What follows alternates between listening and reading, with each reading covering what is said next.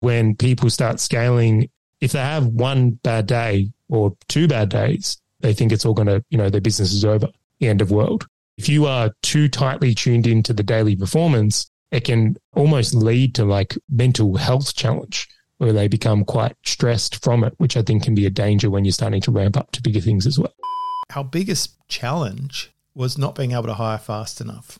That would be something you'd have to be cautious about scaling because you know that there is a breaking point further down the chain in terms of supply. And then that could be catastrophic for reputation if you make a lot of sales and can't deliver.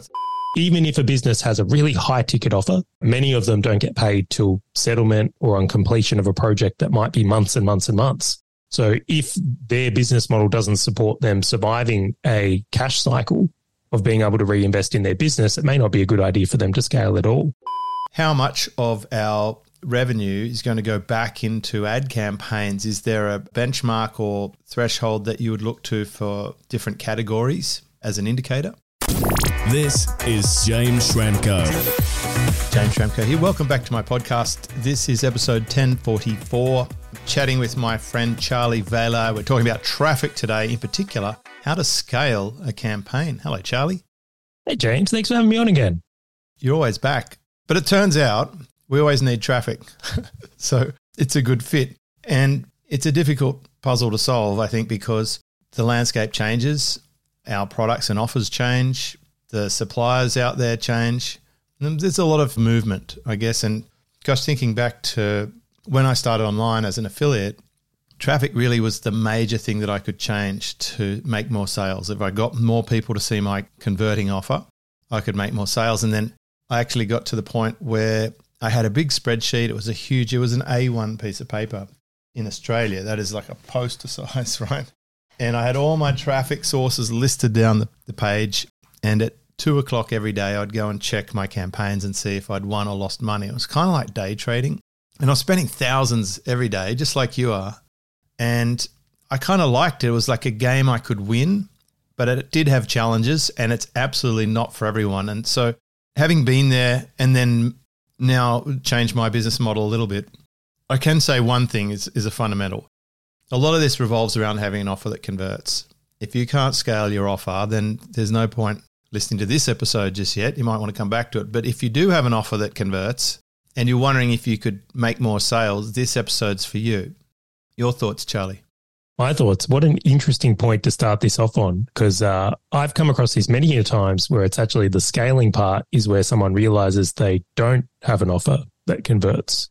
Maybe they had something that works in a really small environment when they're, and I, I try not to use this term derogatorily, but like, you know, sales within their network, right? Or to friends and family. So when people know who they are and they kind of leverage on their personal brand and it kind of works, sure, you've got an offer that converts. But when you start really putting something out into the world in mass through cold, could be SEO, could be ads, might be a podcast, that's when the rubber hits the road on whether you know you've uh, done your offer a niche quite well. Well, we could also, you know, simply be talking about the difference between a hot offer, a warm offer, a cold offer. Uh, and as you said, I actually I know there's some coaching masterminds that their main model relies on the technique of going to your immediate peer group and milking that resource for leads and and expanding through your immediate network, which is a really valid thing. I literally made a video about this yesterday. If I needed to make sales today, I'm going back to the people who already bought from me before. That's step one because they already know, like, and trust me, and they've already got the product or service. So they're the most likely to buy again. And then you're going to work your warm leads, the network, the people who are known to you, and then the cold stuff. I imagine, and I'm just guessing here, that if you're scaling a campaign a lot, you might be sort of going into more of those outer rings to nurture and, and warm up things to the point where they might convert. I would go as far to say, in general, people don't hire me if their goals and their network align to fulfilling their business. So if you're someone who's got a business where maybe your network is really strong and you're not wanting to scale it immensely, like good on you. Like you found something that's working for you. Maybe you're a bit more of a lifestylist but uh, that's not what I come across in general when people come and hire Valher Media to do their paid traffic. It's because they want to do something bigger. Maybe they have more ambitious goals, or maybe they run a business model that's more attractive to do things like that. Yeah, well, I, think, I mean, the first type of business you described is probably more like mine. I do have a finite capacity on my time and availability and resource. So I don't need to scale it to the moon. It sits at a good, comfortable level of, of the amount of people I deal with and the amount of revenue it generates. And it's absolutely a lifestyle cash flow machine. And if I had a product that had infinite supply, which, you know, I often think maybe I should, it could be a course or a service where I'm hiring other people, like I used to have with my SEO business. We could supply a lot more because we had a big team then that's when I would drive paid traffic. Of course, the other component is you might have an offer that converts, but it might not be profitable enough to reinvest back into ads. I'm just going to sort of, on that point, how much of our revenue is going to go back into ad campaigns? Is there a, a benchmark or threshold that you would look to for different categories that as an indicator? Yeah, that's a great question. One of the things uh, when someone want, does want to scale up more aggressively you have to spend money on ads first before you can reap the rewards on sales that come from it. So one of the things I'm always very, very curious about, actually, it's more than curious. It's like literally a tick box on my audit when I do one is making sure that I understand, well, one is the sales cycle. So even if a business has a really high ticket offer, think real estate, right? Some of these offers are astronomical, but many of them don't get paid till settlement or on completion of a project that might be months and months and months. So if their business model doesn't support them surviving a cash cycle of being able to reinvest in their business, it may not be a good idea for them to scale at all, or they may not be prepared for that. Then the other one, which you're more astutely kind of uh, recognizing here, is some people will have maybe a lower ticket offer, whereas they start ramping up ads, they're actually going to become unprofitable. They're going to very much need to rely on the back end of their business and other things working out really well so that they can be profitable. And that can work, but you need to very much be aware that that's what you're signing yourself up for if you do want to scale a traffic campaign. So I guess it would be good to future pace then. If you were thinking of scaling your business, something I used to do is pull out a spreadsheet and I would look at what that business is doing as you increase the traffic, carrying through different potential conversion rates from the front end to the back end. And then, in particular, when I had a service business, I looked at how much label I need to supply the services that people buy. And for about 18 months, our biggest challenge was not being able to hire fast enough. We grew from two people to 38 people within six months, and we just still couldn't keep up with the work coming through. That would be something you'd have to be cautious about scaling because you know that there is a breaking point further down the chain in terms of supply. And then that could be catastrophic for reputation if you make a lot of sales and can't deliver. A, uh, uh, I learnt this the hard way when I was a super affiliate. I drove so much traffic to the program that I was promoting that they could not supply and they got a whole raft of refunds and they ended up going out of business. I pretty much collapsed them with a too much good fortune. what a high quality problem. I love that. I know it was, it was like it was a physical product, so it just put too much strain on. It. Like they had all these orders and then didn't ship them out, and people got angry about it, and they got a crappy reputation. And it just the whole thing ground to a halt, uh, which was disappointing for me because I'd invested tens of thousands of dollars in traffic and never got paid back for that in the end. So I had to carry that loss. But as our good friend uh, Jamin Fraser says, there's a growth opportunity in that pain. And that specific event caused me to switch to a recurring subscription membership within a month or two of that happening which was in 2009, my membership started. So it's been a really good response to that situation. So, just a quick recap if you're thinking of scaling your campaign, you need to know that you can handle the business.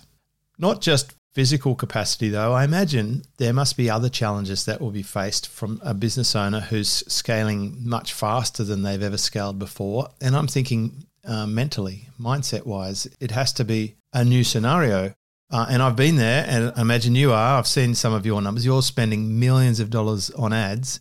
I used to spend thirty or forty or fifty thousand dollars a month on ads. And when those credit card statements come in, you can hold that thing in your hand. Back in the day, you hold the statement in your hand, and you think, "Oh, gee, you know, it's pretty heavy."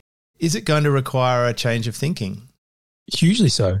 Uh, even right now, we're doing a rather like large campaign for a client right now where we're going to spend about $250,000 US in a single week. Right. And it's nothing for this organization routinely to do million dollars in a month. And the things that go into that are, are very, very different. Now, a failed split test when you're spending a couple of thousand dollars a month on an account, you know, might cost you a few hundred bucks. But if when you get to this level, the amount of capital you have at risk, if things don't go as well, it can very much challenge you. If you don't have your like money mindset in the right place or you haven't tested things well up until that point, the risk just goes through the roof. It really, really does. I've come across many accounts which they've scaled too fast. So maybe they've gone from spending a couple of thousand dollars a month where they're really trying to spend like 50, 60, even up to $100,000 a month. And because they haven't done enough sequential work to be prepared on that account, if things do go sideways, they're very, very challenged by that. Very challenged by that. And I think there is a certain amount of mental fortitude that does need to go into being prepared for when you do scale. You will be challenged by this. Like, you know, if you have a bad day in ads, it doesn't cost you $100 now, it costs you a couple of thousand. And uh, expecting that type of volatility can be a very powerful way to, uh, uh, I suppose, lean into that as well. And I suppose it's quite a valid concern because it is big stakes. What do you do as an agency on your side of it to reduce the potential for a catastrophe? Because I imagine if things don't go well, you're right there in the crosshairs. Yeah, so it's very different managing small accounts to managing big accounts. It is. And um, there's many like little loopholes you can do or very like niche targeting things you can do where if you're just running a couple of thousand dollars a month, you can get a really great return. And I'm not going to knock anyone that does that and it is their business because it's very advantageous. Well, like me, uh, running an ad for my own name is an easy campaign to run. Small volume, high return on investment, very low risk. Exactly. Great example. Now, if you want to scale to doing, you know, hundreds of thousands of dollars a month on that, it just doesn't work. So you have to be able to do things that work at a broad and cold level. Well, I literally couldn't buy, I, I can't make more people search my name as easily as, you know, unless I go and do something bad and get in the news, right?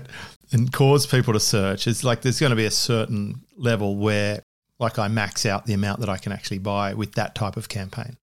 Exactly. And to give you another example, there's some placements we buy on YouTube, which are like very niche keywords. And for some of those clients, they're amazing, but there's just not enough volume in that so that they can scale it to the, we'll call it scale to the moon. Let's go crypto terms today. I like it. Let's do moon. Um, anyway, so I think one of the things you have to recognize when you want to go substantially more is you're going to be going to a wider market in general and having something that can convert off uh, to a broader market is going to be key. But I want to unpack that a little bit is when I take on an account and let's say we're going from $10,000 to $100,000 a month, just to use round numbers. So already spending a substantial amount, but now we're increasing it substantially more. It's not a matter of just going in there and turning up budgets. It really isn't. And one of the first things I like to do is make sure that we've got a very dialed in hook we know works. So in, uh, you may test uh, a whole bunch of different opt-ins at this point to make sure you know what actually works. So as you start to move it up, you're reducing the risk by knowing what actually works. So in the scaling stage, before you really start to ramp up those budgets, you've got to be really certain you know what works in a market and doesn't work in a market. And if you need to spend a couple of months not scaling an account to be dialed in what's actually going to work, I think it's well and truly worth it. Now, uh, one of our clients in the coaching space, there's a page on their website and there is 15 different lead magnets we built for them. And uh, it took us actually testing 15 different lead magnets to know which one was their winner, to know what topic was going to be the one that was actually able to scale. And while we had many strong opinions and the one I thought was going to win didn't win, I'll say. So even my best thoughts and judgments weren't the one here. Once we knew that, that was the one we were able, able to take to the market in a broader sense. So part one, you've got to find something and identify a winner that can work at a broader scale when you go to scale. Once you know that, I think a really important thing to recognize is to actually do it in different variations. So to not just have, let's say, a PDF download in this example here, but to also make maybe a book, make a mini course, make a VSL, like lean into the other formats. Because I find what's really interesting is that many people, when they're trying to scale campaigns, uh, they've got a really good lead magnet they know works, but then they'll try and find another lead magnet to replace that one rather than recognizing, well, if you already know that a certain angle works in an industry, then it's actually going deeper into that one and touching the other. What's it called? There's like the auditory and then visual. Like there's different way people multimodality. That's it, modalities. Leaning into the modalities of this and actually being able to go wider with it, which I think is an incredibly powerful idea that not enough people lead into. So they're my um, like go tos in the beginning Once you start ramping it up, though, I think it's important to be very progressive in how you bring budgets in because the faster you go, to your point earlier, your likelihood of breaking things down the line increases. So whether that's supply chain lines, whether that's hiring times, but it also just increases your risk because you may find out you max out the platform at an earlier point or you find challenges uh, that you didn't expect. And if you've got a lot of budget at stake there, that can be way more risky for clients as well. So I'm I'm of a fan of a bit of progressiveness there. And then once uh, you reach the max of a platform, then and only then do we really start considering going on to other platforms like you might be strong in YouTube ads in the beginning. You're going to reach a max out point where you can't spend any more there in your niche potentially. And then and only then does it become the time to lean into things like Facebook ads in this example here. So I think it's powerful to think about it in that type of sequencing. So you're throttling on different platforms as they become required. Do you have them talking to each other, creating data sets and, and cross pollinating remarketing lists or follow up campaigns? Absolutely. Um, maybe we do an example. I think some of the things that uh, I talk about here work well in like theory, but if you haven't got an example to go with it, it can be a bit of a, uh, how can I put it, too astroterical in this one here. So I want to make it a bit more real for people. I'm definitely going to have to look that one up. Sounds like Let's get the vocabulary going today. Fake grass. Uh, so I think examples are great. I mean, I always uh, hope that the things we're talking about are based on actual scenarios, and that's hopefully the value we bring. I know when I'm talking about my own experiences, that has helped me get to the way that I think now, for good or bad. And the way that you're seeing the campaigns now is that you, you basically, you know, it's another decade and a half down the track from when I was really deep into this stuff. And it's fascinating to see there's a lot more platforms now. I imagine there's a, a gazillion competitors. And at the same time, the clients must be quite aware of what options they have, they'd be pretty savvy and they may have even tried a few other places. I do have just one question, then go into this example. The question is Do people come to you before they try this or do they come to you after they've tried this? In general, I would say in 80% of cases, they've attempted to scale and it's failed, is what I come across. Very rarely does someone come to me uh, like painkillers versus vitamins. I might get uh, and the occasional vitamin, you know, someone who's trying to prepare before they tackle it. But in general, someone's had a bad experience scaling ads, and I don't want to say melted a credit card, but I've certainly seen that as well. Well, I mean, it's it's kind of like the casino in a way. Like the house has got its own things in play to make sure they get paid. Whether you win or lose is a lot down to a talent and a little bit of luck. But I'm interested in hearing about this case study of yours. Is any sort of examples you've got are really helpful, I think, to get the message across. Well, we might even be able to do a couple here, but I'll, I'll start with one. I'll start with mortgage broker because I think it's a very digestible one. Everyone can understand this one at the surface. So this is someone who essentially, when people buy property, they are the provider of the loan. They're the one that get people access to the money. Now, to your point earlier, this person had very much like maxed out their network. Like a lot of mortgage brokers are very strong in networking and referrals but it just kind of tapped out. Now they attempted to run something on Facebook ads themselves, but it just didn't go well. So first thing we did is when we brought them on is we just understood, and this is a really key point here. If you're a mortgage broker, even though you might make a sale and get a uh, you know a client for a loan, you don't actually get paid till the loan settles, which can be like 90 days. Could be five years. I've just signed off on stuff that's been five years in the making, and off the plant. Yeah, there we go and so that you know that is quite a long time frame. And I, you can see in the document what the commission will be, and, and that's you know it's, it's obviously I paid nothing until now, so it is a long cycle. So dangerous for them to scale their ads really quickly. Imagine they naively went into scaling these developments, spent a heap of money acquiring these clients, and then for whatever reason, maybe land titles don't get released or whatever it is. Or there's a pandemic. That will do it.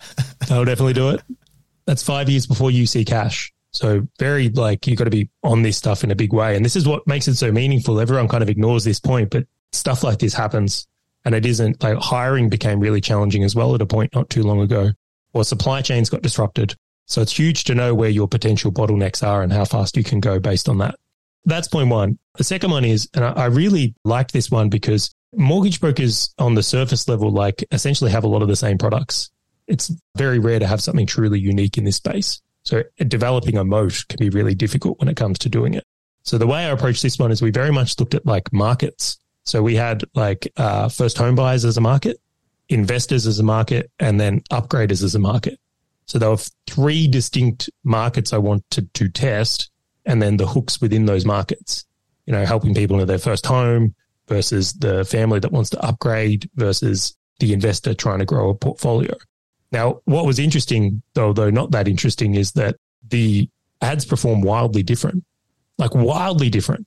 Now, I thought in this case here, I thought the investors would be a better market in Australia, particularly. It, it's almost like a, I don't want to use the word cold, but not far off. Where properties are, or call it almost a religion, I would say. It's just very, very, it's a, it's a big topic in Australia.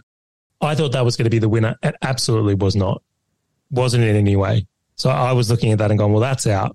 The mum and dads were the winner. They were the winner by a long shot.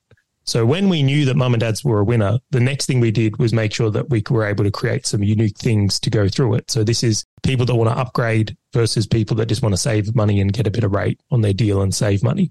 So we developed a, couple of hooks to work with from there. So really pulling out that key market in the beginning. Now it took us like, I would say a month just to work out which market was the right one to scale. Where if we'd have skipped that step and naively just followed my gut here and gone with the investors, would have been very easy to go off course with this one. Once we knew that one, lean into the modalities. So we had PDF guides on how to save money on your mortgage. We also had people able to book in and get a mortgage review if you wanted to come in and have a look at what's doing here and they could get that done. And then we also had like a case study video where essentially it was like a Loom recording where people could opt in and then watch video on the internet describing like the cost of not taking action versus being able to uh, get through this as well, which was really powerful.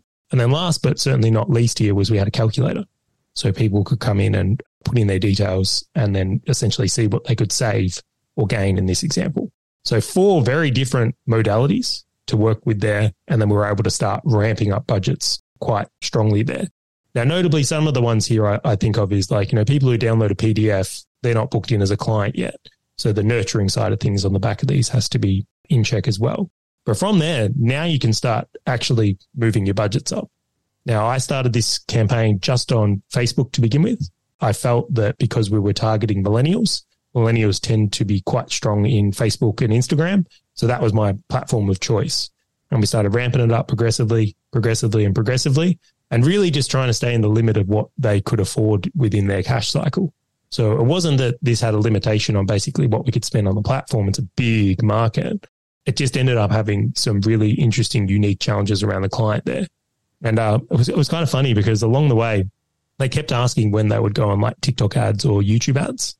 Because in their mind, the key to being able to scale this was being in more places where the secret in this one is actually like maxing out Facebook and Meta, particularly here, because that's where the best opportunity is in this market.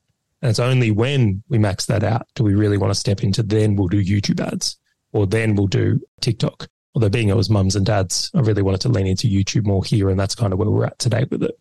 How did you answer that question? I think there was a, well, I'll frame it a different way. If I wanted to go and get a new mortgage, right, I'm going to have all these views and perceptions, but I'm not in the industry, right? They see it every day. So they see it really differently. So I have to recognize that I'm exposed to a whole bunch of data and information that they're just not. And it's a bit of an education process. So there's this fantastic metric in Facebook ads, which is frequency. So this is the amount of time someone's seen your ad. And it was really showing to them is like just how little people are seeing what they're doing right now.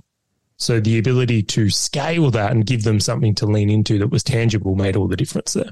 And the, the cash flow cycle, because it might take months until they start getting a trailer commission or a, kickback from the bank. Yeah. So, in general, the way the mortgage industry works is let's say you make a sale today, cool, they've got their mortgage and then it settles uh, 60 days from now. They don't actually get any payment till the settlement on that 60 days. Yep. And then, depending on which bank it is or the lender, then there's different things with like, do they get an upfront payment or trial? So, it could take them a couple of months until they get confidence that what you're doing is ending up in their account. Well, they can get confidence because they're doing the deals, but as for when they get paid for it, they've still got to have that delay as they would with anything else. So it's a lot like an e-commerce store where often the constraint is being able to restock uh, because they have, you know, they've got to buy stock and often wait for shipments, etc. Could they lend against it if they got to a point where they were very comfortable? Well, funnily enough, I, I, did ask that question. So some brokers, being they are dealing with debt all the time, yeah. you know, this is their space, have come to us with the idea of they've found ways to get like business loans that would fund this gap.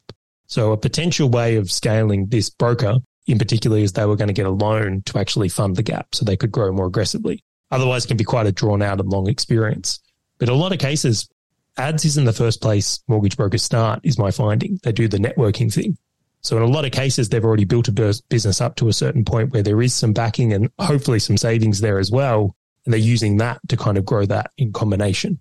How much of their database can you reverse engineer to get your hypothesis? Because when I'm coaching somebody, I'll ask them who they've already sold to and which things were most profitable. And if it's an e commerce store, for example, it's easy to pull out a spreadsheet. They can look up all their product lines. I've noticed a lot of service businesses are less likely to know who their best customer is unless they drill down in the data. But do you use that as a starting point? So in this case here with this broker, investors was their clientele for this. That was their niche. So, because as you were saying, you know, you're trying different categories, different hooks. I'm thinking this would be a fantastic process to do before you get very far down the track because I have helped someone who deals with one of those categories you mentioned and is always struggling. And the very first thing I said is is this the best category for you to be focused on? You've got all the same engine that would work for other categories, but this one just seems like hard work.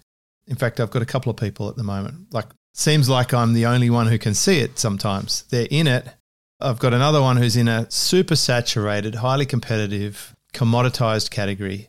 And I've said to this person, I'm watching people around you absolutely flourish, and you're struggling here, but you have more talent, more intelligence, more capability, a better team. I think you're just swimming upstream, right, in your category. So, this testing phase, I mean, just sounds like an amazing thing to spend budget on no matter what size business you're at, as long as you're making a few thousand dollars even. It's being able to take a bit of a longer term mindset and then being open to the idea that what worked in other forms of acquisition may not be the best way to do it when it comes to ads. Yeah. So in this case here, the mortgage broker just turns out he was an investor himself. He'd built a network in the investing space. Turns out to convert people in the investing market, you need a lot more trust. And not only that, a lot of investors already have a broker who got them to this point. So it's like a switching cost. Mm. Right? They're already sticky to someone that's helped them. Where in the mum and dad category, which maybe they got a mortgage 10 years ago, they don't even remember who the person was. So there's less loyalties around what's been done there. And I would also, we've said opportunity. So again, in this case here, one of the things I'm kind of looking at to scale this one further is referrals on the back of it.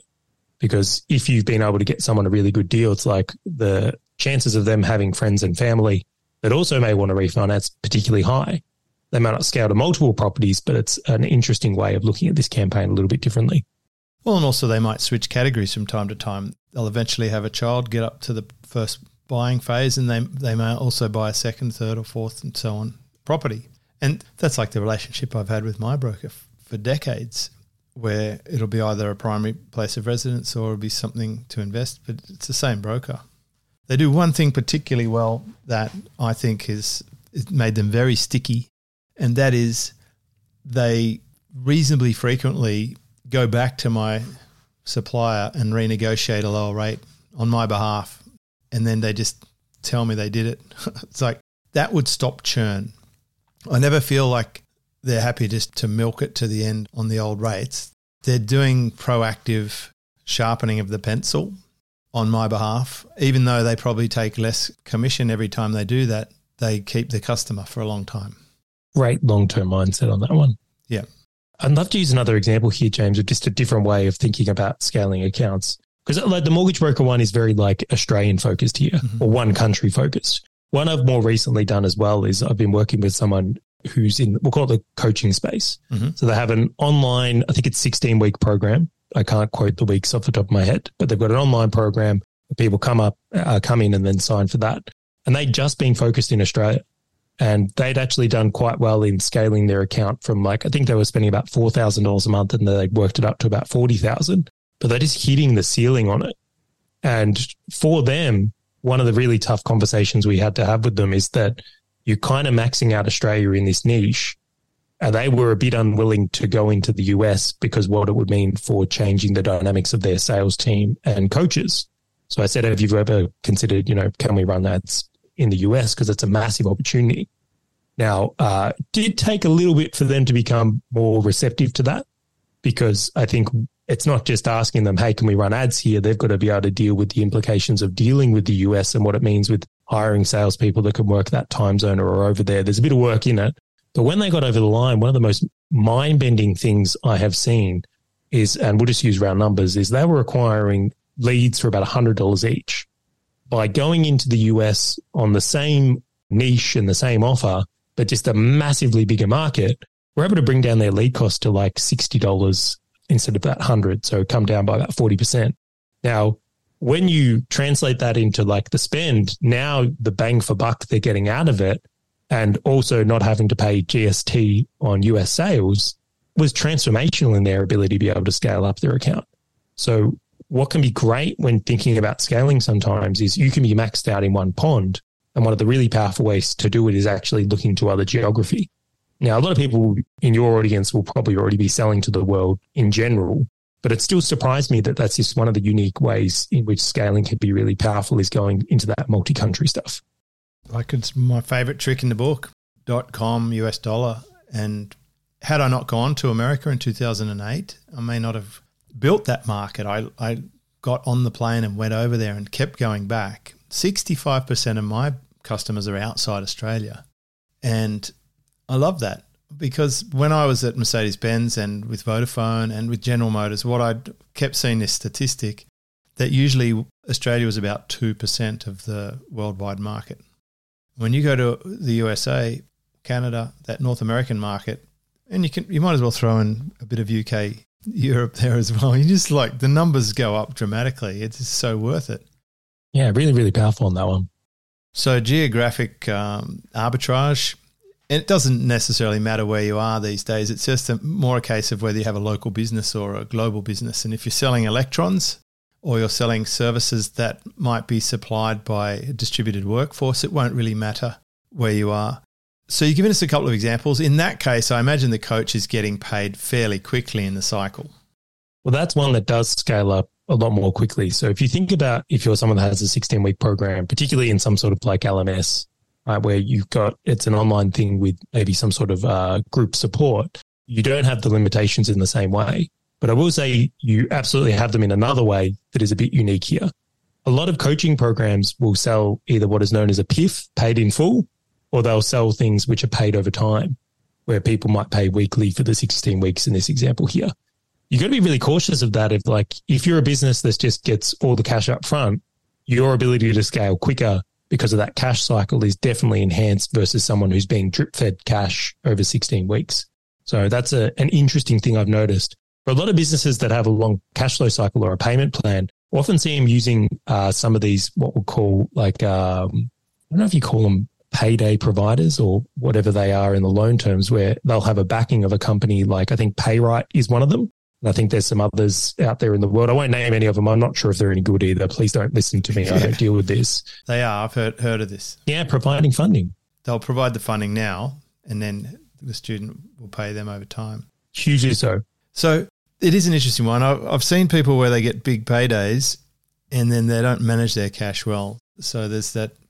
It's more steady and safe to get paid recurring. But the other problem you might have is people fatiguing on their payments, not not honouring their full payment plan. There'll also be you have to allow a reasonable time period to see if there are refund requests or chargebacks, which can also happen in that market, especially if you're selling to clients who are really on the borderline and don't have a perfect dream experience. They might just be unresourceful and, and decide it's easier to deny the credit card charge. So there will be things that shake out. But I imagine after a couple of months, they will have got a very steady understanding of their metrics that would, would scale out. I'd also say the fees are worth really considering here. I mm. know some organizations that use these, and the fees can be between 10 and 15%. And uh, that can be massive, right? Absolutely massive for some of these businesses. So I would question if it's right for all people because that's a big haircut on what your margin. And I, I, think also it's worth, this is the point where we talk about there are, um, in some countries, and I think Australia might be one of them, there are some legalities around charging a different price for part payments versus full payment because you could fall foul of sort of being a quasi lender. I'm not a lawyer and I'm definitely not giving advice, but I'm saying you should speak to one if you're going to go heavy in this stuff because if you say, oh, this is the price, but it's more if you pay in installments, then you're sort of becoming a lender now and charging an interest rate effectively. And I believe that could cause some trouble. Whereas if you say this is the monthly amount, but you can save by paying less up front, apparently that is a more acceptable way to do that. So you might take less money to get paid up front, but that money's in your bank account and you're not paying the interest rate for a um, intermediary. Yeah, massive one there.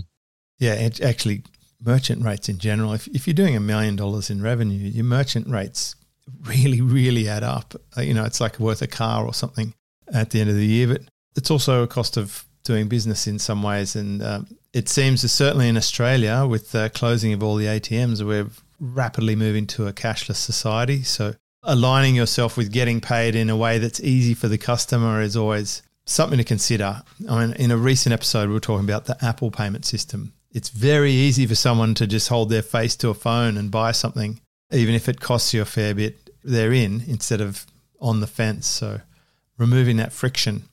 What is the fastest you've seen someone scale?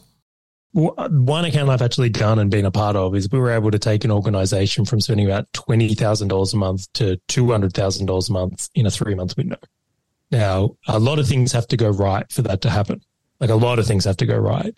Now, to the point is they could do it due to the nature of like zero cost of replication of what they do. So it's an info product. Mm-hmm. The other side of that is they had the cash available to do it, like to fund in at that rate, which was a hugely important one.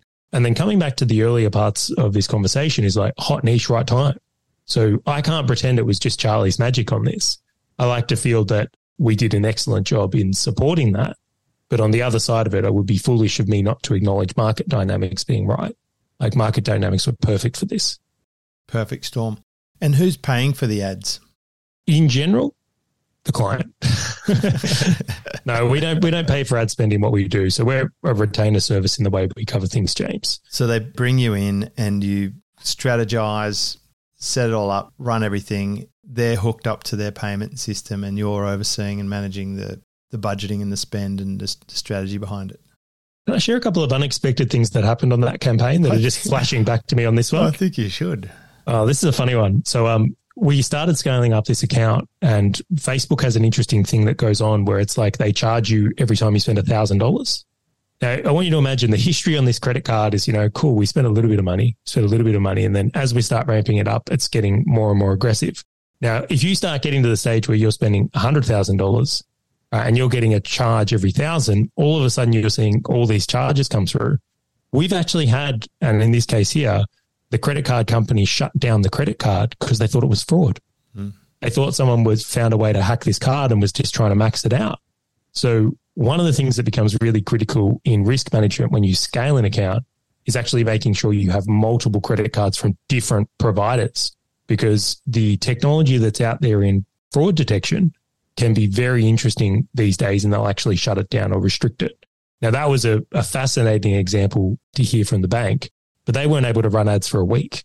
And the cost of not being able to run ads in the week is substantial here. So I think that's a really important mitigation to have in place when it comes to it. Another one that I find really fascinating is that when you run these bigger accounts and doing more of it because there's enhanced risk again, you've got to make sure you know your Facebook policies really well. And there's a really powerful section in the business manager, which will tell you the state and health of your account it is imperative that you're on top of if you're running close to being a ban or restricted. That could do an immense amount of damage if not well done. And I also really encourage being verified with Facebook so you do get access to, I'll say, more support.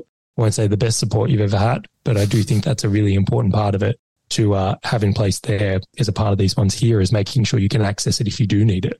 So massive one. But in the theme of this conversation, one of the things that I think can be helpful for people when they run ads and I notice this particularly is like, you got to be careful of the lens you look at your account through in, in ways of time. So I've never come across a Facebook account or a YouTube ad account which gives the exact same amount of leads for the same cost every day. Never. Hasn't happened. And I think when people start scaling and a lot of those money beliefs might come up or nerves of like, oh, we're spending a bit of money now. We need this to go well. If they have one bad day or two bad days, is a bit of panic can set in and they can project forward that they think it's all going to, you know, their business is over, the end of world. Where I like to really uh, set this expectation, and this is my finding for the accounts we manage at Valher Media, what generally happens in a month is we're going to have one standout week.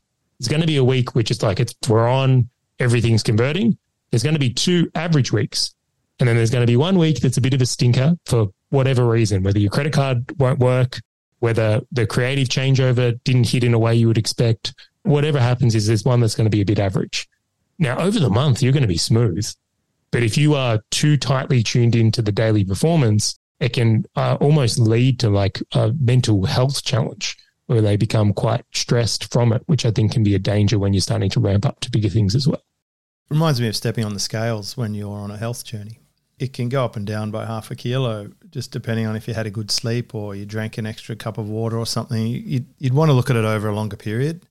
But I think that's a really healthy fortification for someone to be ready for that challenging thing. You gave me a bit of a flashback too with the old uh, the thousand dollar pinging. I, when I was overseas recently, Telstra kept sending me a notification that they've billed me for ten dollars because they charge ten dollars per gigabyte. So when I changed my phone plan from the old one to the new one, it's like ten dollars, ten dollars, ten dollars. It's coming through like a few minutes apart, and you re- you react right. Yeah, I'm like I just went and turned data off. Like this is ridiculous. That's ex- extremely expensive. I'm going to just wait. I don't really need my phone doing all this stuff in the background. so yeah, but of course you, it um, it changes your whole awareness level, and not everyone has that risk aversion that allows them to carry through the dips that are inevitable. And I said in a previous podcast episode, you know, this entrepreneurial journey, it's like often like two steps forward, one punch in the face. It would be unusual to have a campaign that you just hook up, it all runs very smoothly, and you have the magical unicorn fairy dust ROI that is best in the world, and there was not a hiccup along the way. Nary a hiccup. There's probably going to be some challenges. It massively is. And also, one of the things that I think separates the average agencies from the good ones. We know that an ad is going to stop working eventually. Even a winning ad stops working through banner blindness over time.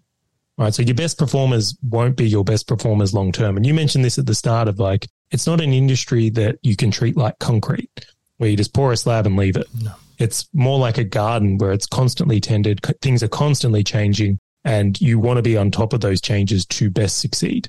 Now, if you leave a garden untended, not going to go well. Like bad things generally happen in that circumstance there. So what I find has been like a really big difference maker for us is that when you, as a media buyer or when you're running these things, start to think about, we know this is going to stop working at some point. We hope it lasts as long as it can, but we've already got the next ads and campaigns ready to go so that when challenge arises that we can switch really quickly. Uh, we could look at it in an account in any of our accounts right now. If everything failed in that, in 24 hours, I've got new stuff up. Where the agencies that aren't prepared or expecting that to change, when the account stops working, they've then got to come up with their next idea. And I found that that can sometimes take them two or three weeks. Now, in the budgets we're talking about, two or three weeks can be really expensive. So one of the things I come across routinely in the audits and even speaking with other media buyers is they're just not prepared. And you have to have a level of preparedness when you start playing with these bigger budgets for the reasons we've just kind of mentioned here. Do you think because you're also an investor that you have built an awareness and a fortification against the challenges that are going to come along the way? It's interesting. It actually came from an investment plan thing. So once upon a time, I um, did try attempt to be a day trader. We won't go too heavily to that, James. Uh, didn't go well. I'm not built for it. But um, one of the things I find really interesting is they had this thing they would go, it's really important to have rules in your trading plan because when some, a trade isn't going your way, you stand to emotionally react and make a bad decision. Mm-hmm. And I think that's pretty common in many investment. Well, it's the one difference between amateur traders and people in an institution. If they have two bad trades in a row, they'll be sidelined for a week. The amateur will try and win it back like a casino and lose it all. So that's what amateur media buyers do. And I, I, want you to imagine this is that for the general media buyer, when they've got a client, they want the client to win. But they're not out there trying to lose because an account running well means they get paid, happy clients, referrals, all the stuff. But if they've got an account and maybe it's uh, it was had been working and then it stops, they panic a little bit. And I've never seen someone write their best copy when they're panicking or come up with a fresh hook when they're in that panic. So for me, what I noticed in my own journey was I'm like, I got to have this stuff prepared before because if a client account is performing and then it stops, I'm then producing garbage, which then ensures the account gets worse. Right. So for my, that's where the ruling kind of came from. Cycle of doom. Absolutely. But then the other side of things is I noticed when I did this is the ability to move quickly stops the client going into that cycle of doom. Where if it takes you two weeks to come up with a new idea and get it up and running, that's two weeks your client sitting there on nerves, maybe questioning if they should keep you on. So I look at that as an agency way of reducing churn, keeping good client relations, and not a, just getting better results and having a better product, which I think is critically important. Well, I think you know the secret, and it's the commitment I made to myself when I quit my job that I commit to innovation.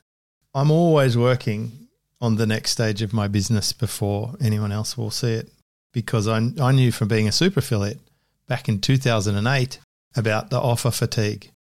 I woke up one morning and someone else had cloned all my AdWords. Exact same ad copy, exact same product. It's just basically, it's like you, you know for a fact over time things are going to get copied or fatigue or change. So if you put aside some time and effort and energy into thinking about what it needs to be in the future and you start working on it before you need it, you'll survive. And the thing I like about you, Charley, and I hope you don't mind me saying this, you're very thorough. You're a bit of a stickler. And I think that's a good skill to have in when you're playing a game that has high stakes and risks and a large amount of responsibility. And uh, I appreciate that. Thank you for for looking after all these people that, that come along and get an audit. Appreciate that, James. Thank you so much. I care a lot and I do take a huge amount of responsibility with the numbers we're talking here. It's like it's not small amounts. And I recognize for a lot of these business owners is it can be the difference in them being able to pay their team. Yeah. So I often feel the responsibility that comes with it and take it very seriously. Well, from one responsible guy to another, I say thanks for this episode. If someone wants to find out if you could help them scale, what should they do? So they can go over to the newly revamped Valher Media website, so valhermedia.com. And then we also have a review page if people want to go to valhermedia.com slash review. If someone did want me to review their account, leave your details in that, and then I'll be able to look over it and give you some well, honest feedback is what I promise. And then in the other side of things and context of this conversation, I might open some ideas on how they could scale it. Well, it sounds like a winning strategy for everybody. Thank you. All right. Well, this is episode 1044. We've we've covered some pretty good ground there on scaling a campaign and if you got all the way to this point, then you have a pretty reasonable understanding of what to expect, what it might look like, what challenges could be along the way, how you would know if it's not going the right way if you've tried it before, and also how to fix it. So, thank you, Charley. This is James Schramko.